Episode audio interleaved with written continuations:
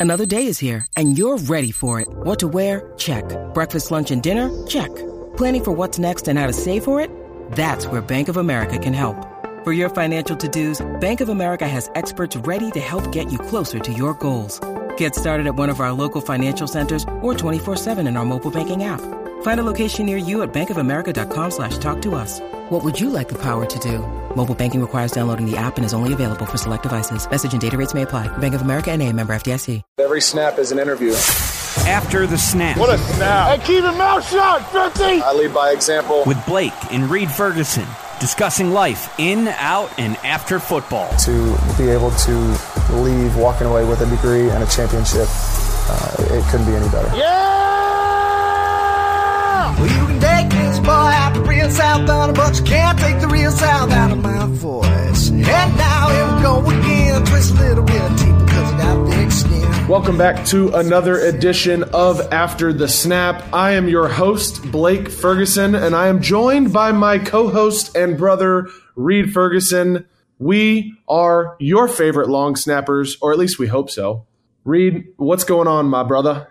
Man, I'll tell you what, I'm I'm I'm getting it I tweeted out a picture a little bit ago. I'm getting my home office set up.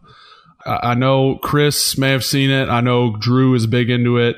Blake, I know we've talked about it. Obviously, our uh, mutual friend and co-host, I guess is a co-host. You could call him a co-host. Is Brett a co-host? Recurring guest. Recurring guest. Um, potential future co-host. potential future co-host. Brett and I are business partners now. We, you know, he's he's doing uh, taking over some of the design side of this whole grills mafia thing that we're doing.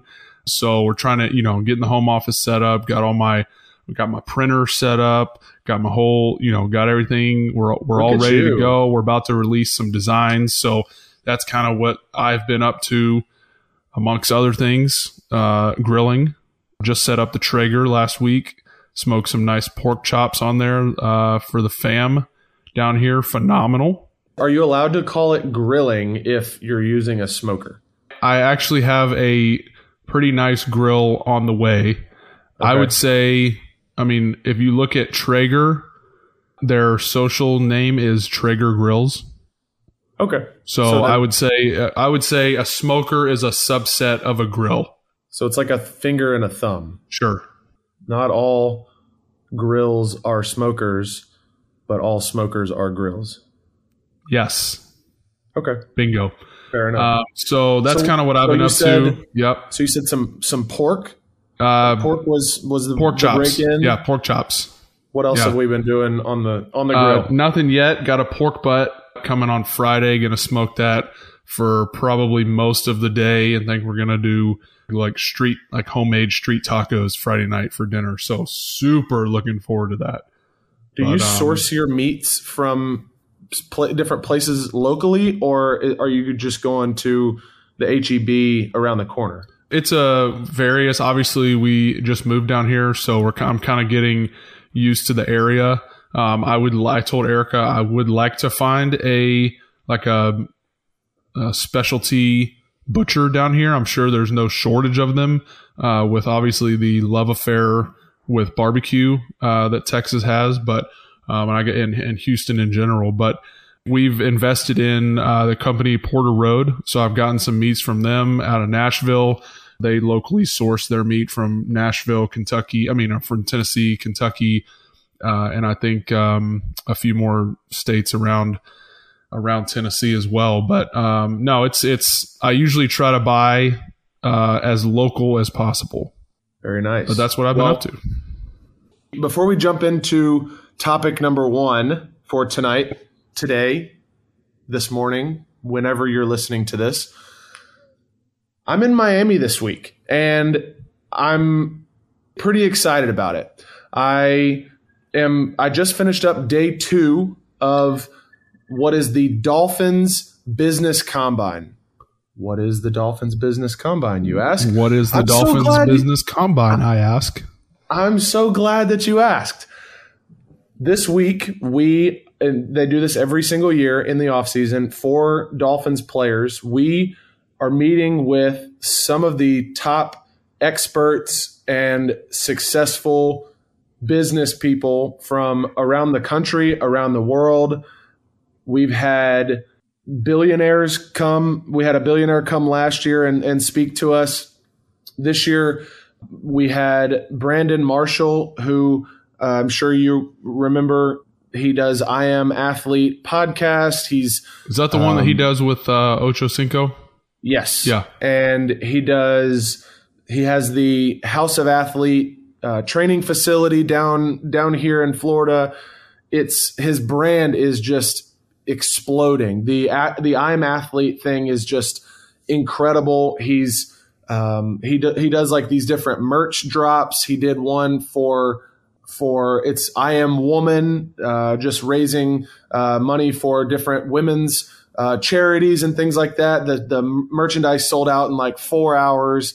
He does all kinds of different cool philanthropy through the brand, and so this afternoon we, as part of the entire program, this afternoon we got to do a customized uh, business deep dive, and naturally It sounds intriguing. myself and a couple of other players on the team, we picked Funky Buddha Brewing Company. Of course. And Funky Buddha is that reminds me, we haven't done a beer review in a long time. no, and and I can't remember if Funky Buddha was the first one that I ever reviewed on this pod, but if they weren't the first, they were definitely the second because I think one of the first ones you did was um, the, the guys you Biscayne Bay. Biscayne Bay, the guys you went to the Marlins game with. Funky Buddha is a staple in South Florida. They're they're growing incredibly. They were bought out by uh, the parent company that owns Corona, and they've expanded some of their operation to be able to distribute more. They're doing really really well, and so I look forward to getting some Funky Buddha in my beer bag uh, next year when we play in Miami. I have plenty of it for you.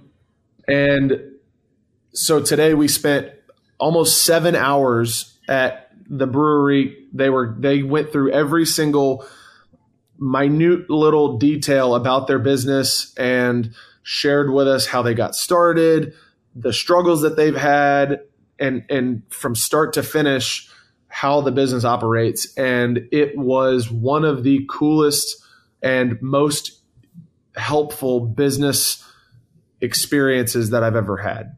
And I'm I'm really pumped up about it. I've taken like eight pages of notes in my notebook over the last two days. Tomorrow we are doing a what's called Fin Tank, similar concept to Shark Tank. We have coaches from various successful businesses around the country that have flown in to help us, and they are, you know, helping us do research. And, and tomorrow we will have, I think, like four and a half hours to write a business plan for what we're going to pitch to the judges and i'm i'm pumped up about it. So uh, that's what i've been doing. I'm i'm headed back to atlanta on friday and i'm i'm pretty pumped up about uh, just the rest of my time here. I didn't really know what to expect. We did it virtually last year and it has blown everything every expectation out of the water that i've had. So have you ha- are you are you done with um, with Brandon Marshall? Is he I believe was he some just of like a players- speaker? He he spoke. He was the first speaker that we had this morning. He spoke for about forty five minutes, and I believe some of the players did a deep dive at House of Athlete. Players that want to open up their own training facility, gym Gotcha. type thing someday. I chose to do the Funky Buddha Brewing Company as you and I have Obviously, you know talked about interest in maybe doing a, a brewery someday or a distillery or some sort of some sort of idea like that but uh, it, it's been it's been phenomenal I'd love to pick his brain, or uh, if you, I guess, uh, you're kind of done with. I guess he, he he's probably done with the seminar, but um, I know how big that podcast is, the I Am Athlete uh, deal that those guys do. Um, I'd love to pick their brain on on kind of how they how they've grown it since they've started. But he said he flies to new york every single week to go and do it in the studio with ocho cinco and the rest of the guys so it's that's it's incredible. a pretty it's a pretty big production it's a i I, Yeah. I don't know I mean, it's um, all it's four what hosts- four or five guys in person every episode. Yep. Yeah, it's kind of like is- a it's kind of like a lounge type Yeah. atmosphere, and Yep. they do a really good job with it. So if you're listening to this pod and you want another sports pod to listen to after ours, go check them out. They're pretty great. So the off season is in full swing, and you know what that means? It's draft season. So a couple of the upcoming dates uh, and events coming up, March 1st through 7th. Obviously, right now is going on is the NFL Combine. Blake, you participated in that. Um, we'll get your thoughts on that uh, in a little bit. March 8th, uh, the deadline to designate franchise tags for guys.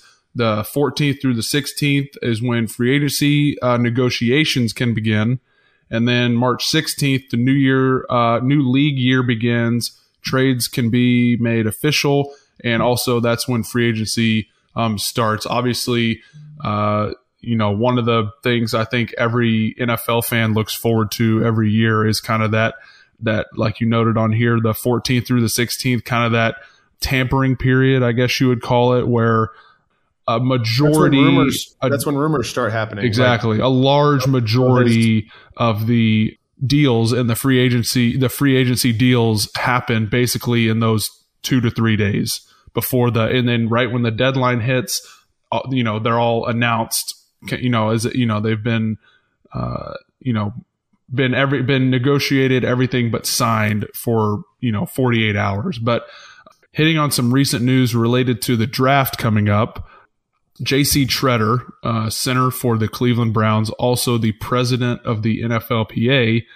uh, recently said in an interview that he is, quote, not a fan of the NFL making the combine more into somewhat of a reality show than what than what JC thinks it's intended for. I guess uh, he was referring to kind of um, not having guys it kind of one of the things he one of the things he hit on was there's too much pressure on guys to perform and the draft stock you know tanks or rises so much based on com you know combine performances and stuff. Less you know even though a lot of these administration and the scouting departments are are putting a lot of emphasis on film I, I would I would say what is the right thing to do right? You know anybody can can train and look good in in underwear.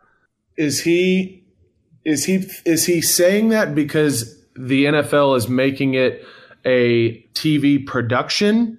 Or is he saying that more in the sense of teams are drafting a player differently because he performed poorly or better at the combine? Is it is it more is he complaining more about the the actual draft itself or is he complaining about the the production and the value of what the 40 actually is? from what I understood, it was a little bit of both. He was more talking about, uh, or, or you know, from from what I read, it was more talking about um, JC's point on the the draft being more of a more of a reality style TV show, um, where you know it's late night television. All this stuff was kind of some of the points he hit on, but you know he's he's saying that it makes it more he, they're making it more into a primetime TV show than it needs to be, and not doing basically what's in the best interest of the players. I mean, do you do you have any thoughts on that? I don't know if you. I, I know I I talked to you a little bit about it yesterday. I think the production is more from the fan perspective. When I was in Indy, the camera didn't see Blake Ferguson, but for two, three minutes. And the same for Justin Jefferson, Joe Burrow, you know, if he had run the run the 40, right? Like the majority of the six days that I spent at the NFL Combine was not in front of this TV production. And so I guess in that sense, I disagree with JC. I don't think that it's as big of a deal as he's making it out to be. I think it's good for the sport. The NFL owns every month of the year besides June. And even then, that's mini camp for teams. Like the NFL owns every single month of the year. And March, combine. That's a one one week. That's a quarter of the month is spent with Adam Schefter being at the combine and, and covering everything and Right, but, but a week before, a week prior, a week after, you know, that's it's Right. you know, But- it's it's cover it's pre pre combine coverage, combine, But the post combine coverage. the players at the combine are are not worried about the production of it. Right. I'm worried about the fact that I've been in this hospital on my sixth MRI on my right knee that I've never had an injury on. I'm Right. sitting there. I've I've done. I've already been doing medical testing for two days, and I have to wake up in the morning and do a drug test and get my hand and my wingspan measured. There's so many other things that you're worried about as a as a player at the combine because the the schedule is so rigorous. It is a mentally very very very taxing week. The last thing you're worried about is whether you're running the 40 at seven o'clock at night or 9 a.m. It, it does not matter. I guess I will say, in terms of the teams drafting based on combine performance, I think you I think you kind of take that with a grain of salt. I think that film should be the the biggest piece when you consider whether you're going to draft somebody. Are they showing up on tape in college? Are they are they playing with good technique? That's where you see the best of the best rise above the rest. But I, I, I do think that in in terms of seeing measurables and all of the quantifiable statistics, I think it's helpful. I think Byron Jones, for example, he's a teammate of mine. He's I think he still holds the the broad jump record at the NFL Combine of like Yeah, I saw that video. However many feet. Yeah. I don't know. It's like twelve feet. Twelve something feet. stupid. Yeah, it was insane. And so I think that there are things like that that show how truly athletic these guys are and may tip the scale for two players who on film are very similar. In that way, I, I would agree with JC. As far as the production thing, I, I don't I don't think I agree with him. That's where I don't really understand what the like what what the angle is. I mean, the the president of the NFLPA is how I am understanding it. How can you not be in favor of more eyes on your league and the players that you do represent and or will represent, right? That's where it doesn't make a ton of sense to me kind of what what he's coming out and saying, you know, who who cares if it's a production value, right? Th- those those guys that are that show up to the draft that are invited to the first two rounds or whatever that get announced on stage, they don't give a rip that it's at 8 p.m. at you know whatever time it is. They can get drafted at, at, at 3 a.m. They they don't care. I mean, you were drafted. You don't care. I mean, it, we waited all, all day Saturday, right? Till you know, you know, pick whatever you pick whatever you were. That's a long. I mean, it doesn't matter. They're making a production of value out of it because people are going to watch. mentally i struggle with you can't ask for the salary cap to increase you can't ask for higher pay for athletes if you're not marketing and getting more people watching football because it's that's there's Hand a direct correlation between the two Right, and that was one thing I if wanted viewers to. are not watching in March, if they're not watching in April when the draft is on, if they're not watching in May when we are going through rookie mini camp and all of the things, that doesn't equi- that doesn't equate to more money from the owners. So we're going to get into some contract negotiation stuff when we talk about the MLB here soon. So this is kind of a good lead in, but we'll we'll talk about that in a minute.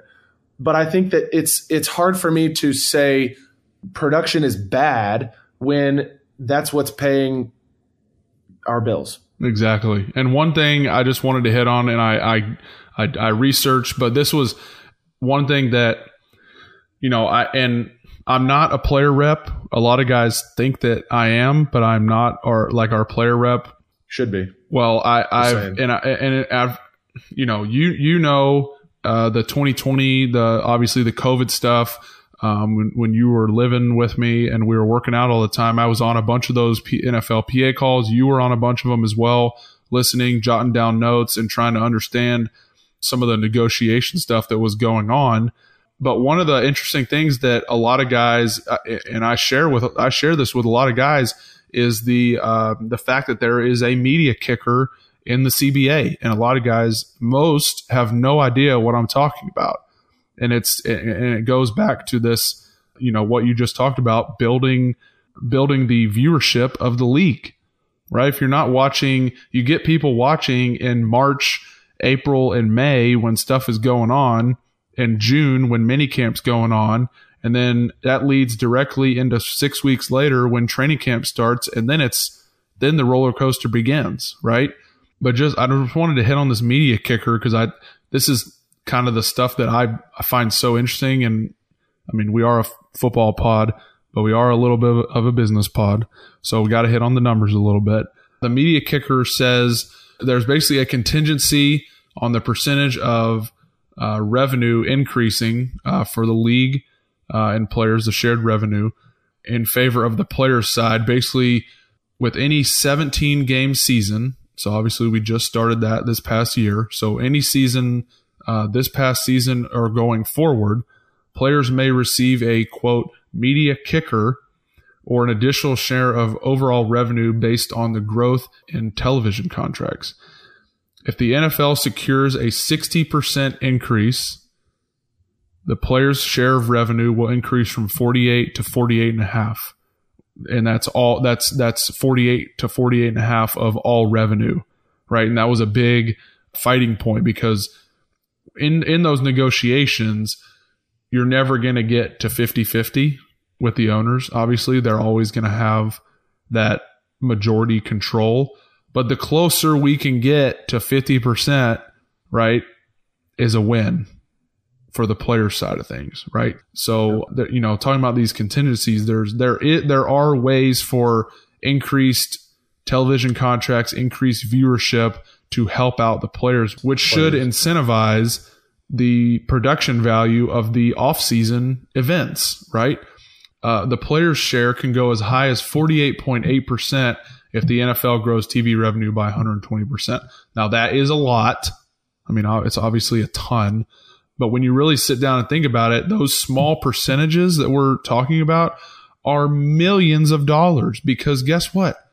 The NFL makes billions every year. I mean, each team's kick out is, you know, a couple hundred million dollars that covers salary cap benefits, you know, the whole nine yards those small percentages that are potential increases, that's millions of dollars potentially back into into the players' pockets, which is really the goal of of the CBA is to negotiate as much money for the players' side as possible.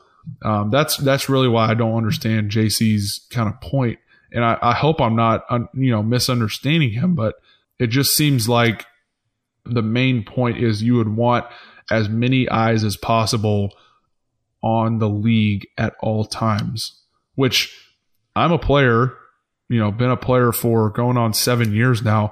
I'm as just as much a fan as the next guy. I watch almost every primetime game. You know, I watch, uh, you know, we play one o'clock at home. I'm coming home and I'm flicking on the late afternoon games and then watching Sunday night football. Like it's just, I love to watch the game. The production's great.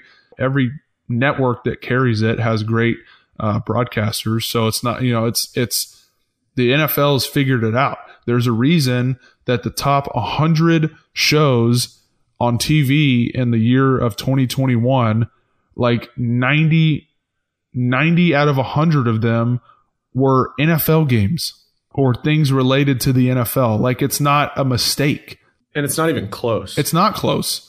Well, shifting gears a little bit, but still talking contract negotiation, sphere, world, universe, same things. The MLB is now in day 91, finishing day 91, going into day 92 of their lockout with the Players Association. It has been announced now that the first two regular season series of the MLB season have been canceled Boo. Last time we last time we spoke, we were hoping for a March 5th report date at the earliest, but we are now seemingly no closer than we were before. I have seen videos of Rob Manfred practicing his golf swing in between meetings. He's been seen laughing off questions about how negotiations are going. He seemingly doesn't care. He doesn't care because his check is still going to clear. He's still going to get his money. I'm sure the owners are breathing down his neck a little bit, but they're not breathing down his neck like the players are. The players are flat out pissed off. Well, it I, I mean, it goes tweet. back to what I said uh, was last week or two weeks ago, maybe. I mean, it's it it doesn't affect the owners to miss a couple months of baseball because if they yeah. get what they want in the playoffs, which is where they which is where they realize most of the money is because everybody watches the playoffs. You know, most people won't watch season long baseball, but everybody watches the playoffs usually, especially the World Series. The, the money that they have that they lost in those couple months of not playing baseball on the It'll front end, they'll make they'll make it up in the, over the course of the CBA, which is why there's no there, there's no really rush from the owner's side in this whole deal, which is obviously the frustrating part. Reed, you've been through one CBA now, as well as COVID lockout negotiation stress, and then the this past off season, the players holding out on the OTAs. There was a lot of talks about whether players were going to show up for those. What's your opinion and and what kind of financial stress does this put the players under? Yeah, it's it's um it's definitely a very nuanced conversation um, because you have to be realistic with things. I think, and I realized that a couple years ago when the when we were going through our deal with the NFL. But obviously, at, from a fan's perspective on the MLB side now. I mean, it, it's you can't go through everything and just think, oh yeah, well the the players are obviously in the right. You know, they're obviously offering the best you know deal for everybody and you know oh the owners are obviously deal you know negotiating the best deal for everybody it's you know, sometimes the players might be on on the right side of things. Sometimes the owners might be on the right side of things. It's not something that you can just say, "Oh, well, the players, I'm a fan of the game. The owners are keeping us from, you know, the owners are not budging on any of the economic numbers that the players want." Well, the players are going to be, you know, right on everything. Like that's I don't think that's a fair stance to take. You can be on the player's side but still understand that the owners are businessmen also, right? So I think it, but but going back to, I guess, kind of like the the financial part of it, uh, which is really the toughest part, and getting everybody on board, uh, is really, I mean, and and this is where this is where you know baseball, the MLB players really need to be commended. Um, they have really stuck together. A lot, a lot of the the media and the journalists have really been promoting how well the players are sticking together on this because they kind of see how, um, for lack of a better word, how they got screwed a couple years ago uh, with the 60 game season and a lot of the prorated contracts and all that kind of stuff. Um, and they they really don't want that to happen again. So it's really it really comes down to a can you negotiate the main items in a prompt manner? And then B, how tough are you? How long can you stick together? It's real life when you've got guys in, in, in the major leagues that are fighting for jobs, right? Guys that might have been arbitration guys or free agency guys last year that, that had a, had a good season, had a decent season. And now they're waiting free agency. Nobody's getting signed right now right? And they're saying, okay, well, now I have to sign another, I'm going to have to sign another year deal or another prorated contract, obviously, because, um, as you said, they've canceled the first uh, two regular season series already, first time in 27 years that they've done that. Those guys are, are fighting for financial freedom. Those guys are fighting to feed their families. They may have not made a lot of money. Now, I say a lot, you know, the MLB minimum is, you know, hundreds of thousands of dollars, but it's easier said than done across the board when you have the large majority of your players union is not in the news making four year, $40 million contract signings, right? Like that's not, those guys are a handful per team. So that's, that's kind of where I'm at. It's, it, that's kind of what it comes down to. You gotta, you know, figure out your strong stance and your negotiation room on a couple of the main high priority items, which for the MLB right now is a lot of the economic stuff for the arbitration payments and whatnot. And then for and then B, how long can you stick together? Chris, you got any thoughts? Not really. This is just incredible that the the lockout that the MLB is going through and the amount of things that I've seen on Twitter of people canceling their MLB.TV subscriptions Done. and I think you can't you canceled yours. Both did. Yeah. yep.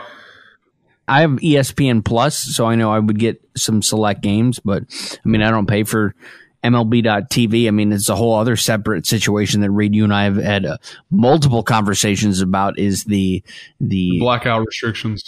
the blackout Don't even get me restrictions, especially here. in- Yeah, the, the blackout restrictions. At least here in Buffalo, we are blacked out on MLB.TV from Pittsburgh, Toronto, Cleveland, and the Mets and Yankees. I think I saw a list one time. I think Buffalo, New York, in terms of like the Buffalo metro area, is actually the third worst place to live for a baseball fan because you're blacked out of five teams. There's like one or two other places like in the Midwest, like like if you live in Iowa, you're blacked out of like eight teams, which on any given night, right, in a during a season when when all 30 teams are playing, you're blacked out from seeing more than half of the teams playing.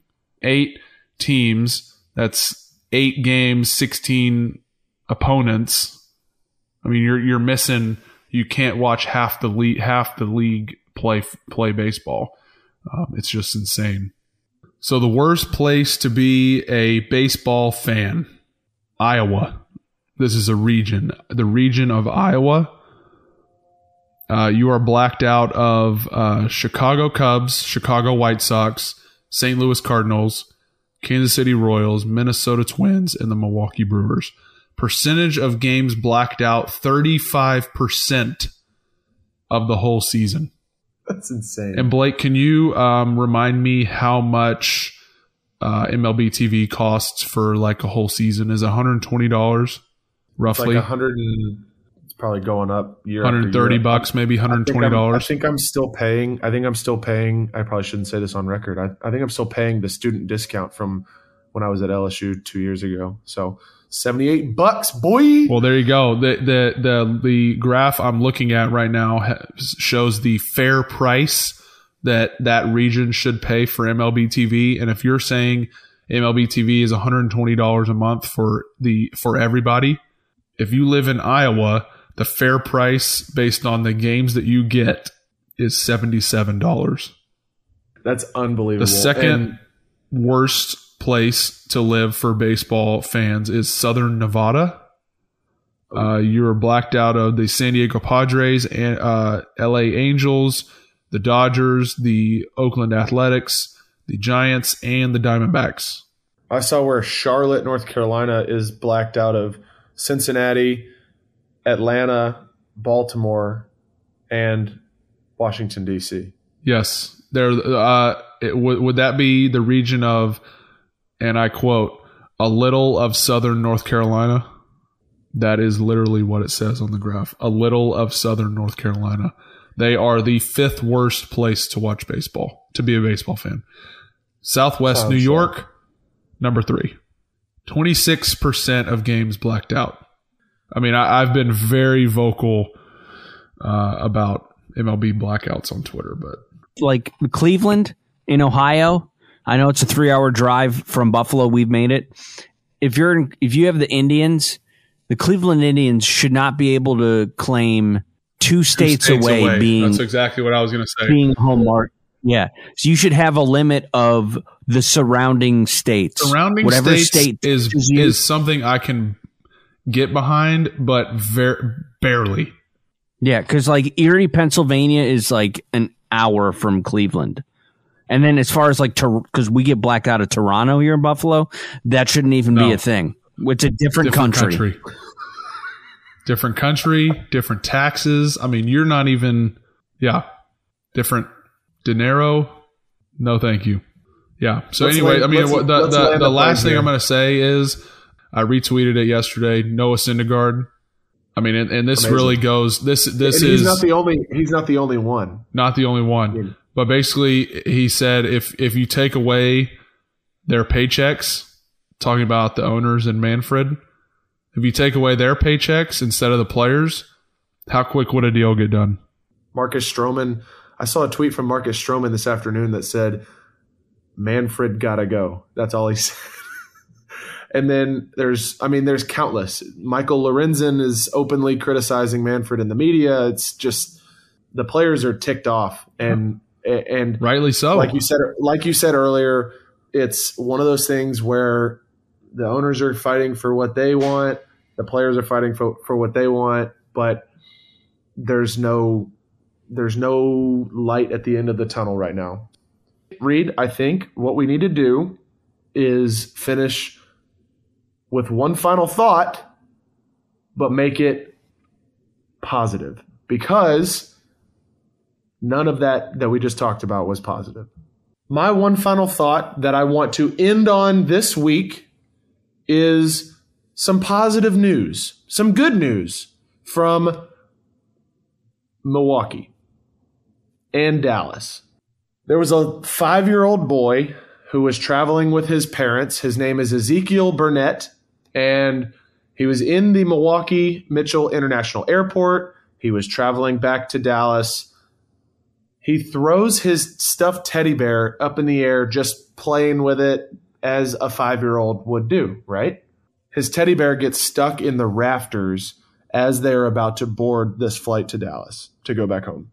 They weren't going to have time to get somebody to get this teddy bear, his plush friend, as the article so directly quotes. They weren't going to have time to get the plush friend down from the rafters. So what do they do? They take off on the flight. Ezekiel is bawling, just so sad. They get to Dallas, they get home, and his mom, Jessica, is quoted with, with saying that Ezekiel asked her one night if Teddy was in heaven. Teddy was not in heaven because Teddy was actually making his way back to Ezekiel. It was confirmed that there was a traveler in the Milwaukee airport. I guess the the traveler found the teddy bear. I guess it had fallen down from the rafters at some point, and he turned it in to the lost and found. They were able to track down the teddy bear's family. Ezekiel was not only gonna going to receive this teddy bear back, the airport made arrangements for Ezekiel to fly back to Milwaukee to pick up his little buddy. And if that's not the best thing that you've heard all week, I don't know what is. Ezekiel is quoted with telling the airport workers, I could tell you took good care of Teddy and that he's glad his friend was able to go a lot of places in the airport and have a good time. He's relieved that Teddy made his way back home, where he's happy on his bed with all of Ezekiel's other bears. Well, it's going to be hard to top that. Uh, so I saw a story. So I saw a story. Our favorite Twitterer, Darren Daryl Rovell, Derek? Derek, Derek Rovell tweeted out. I will it- say, sorry, I just, before you, I know this is un, Yeah, no, no, no, go ahead. And I think I've done it two weeks in a row. Darren Rovell is the funniest person to laugh at on Twitter, like by far. He is like and he- and ironically he- and he- laugh at him though, but it's he- but it's hilarious. bec- thrives in it. He does thrive. That's exactly what I was going to say. That's how he's built his Yes. built his network Yep. and his So uh, I saw a a uh, a story that he posted, and just to go along with your feel good story, uh, and and I'll keep it uh, pretty short. But basically, there is a um, a guy named Eric Thompson from Warren, Ohio. He has a, a, a large baseball memorabilia collection. He basically sent uh, him and his son uh, began collecting autographed baseball cards probably you know close to 30 years ago and they would send out cards and return envelopes to a, a, a lot of players around the league their, their, favorite team it says is the cleveland indians obviously um, they're in that that area of ohio uh, so he he basically said they would send a card to everybody that wore the uniform for the indians uh, now known as the guardians but they would also send it to a lot of the different all stars and the big names from other teams across the league. Uh, but basically, he said, it, you know, if they didn't receive the card back uh, relatively quick, they just wouldn't receive it back at all because guys, you know, they'd either sign it when they got it and send it back, or they would just throw it in the trash. So last, uh, you know, a couple months ago, Eric and Eric receives uh, something in the mail and it is a card from former Cleveland Indian Rich Yett. 25 years ago, they sent this card to Rich, and he returned it a couple months ago to Eric's house, signed and in pristine condition. Tell me how that happens. Where was this card for two and a half decades? What has this card seen? Can you imagine? Maybe it's been flying around with Ezekiel's teddy bear. Got right. Got to be. If they cross paths, that would be an incredible story. But can you imagine 25 years? I mean, this dude forgot, completely forgot. It reminds me of when I was younger. Mom helped me, uh, granddaddy, or I think it was granddaddy, got me a Shaun Alexander jersey for Christmas. Uh, Seattle Seahawks running back, obviously, for those who don't know and loved to wear it. You know, it was awesome. And, uh, but I sent a, a little postcard or something to him at the Seahawks facility. Mom helped me do it. And he sent me back a signed picture, a team picture, which I always thought was pretty cool. So that was like the closest uh, thing I kind of had to call back on related to this story. But yeah, two two real good feel good stories there uh, to end the pod this week. Nice job. Well, that is a wrap on this week's rendition of After the Snap. As always, you can catch us on social media at After the Snap Pod. You can follow us personally at Blake Ferguson 50, at Reed Ferguson on Instagram. I'm Blake Ferguson 44 on Twitter. Reed, I believe you are Snapflow 69. Yes, sir. And all of the socials at Grills Mafia Plug. Give it a follow. Plug in the brand. Give it a follow. Also, we would love it if you would subscribe to the pod, leave us a rating, leave us a review. That's how we grow. This has been After the Snap Tales from Two Brothers Who Live Life Upside Down.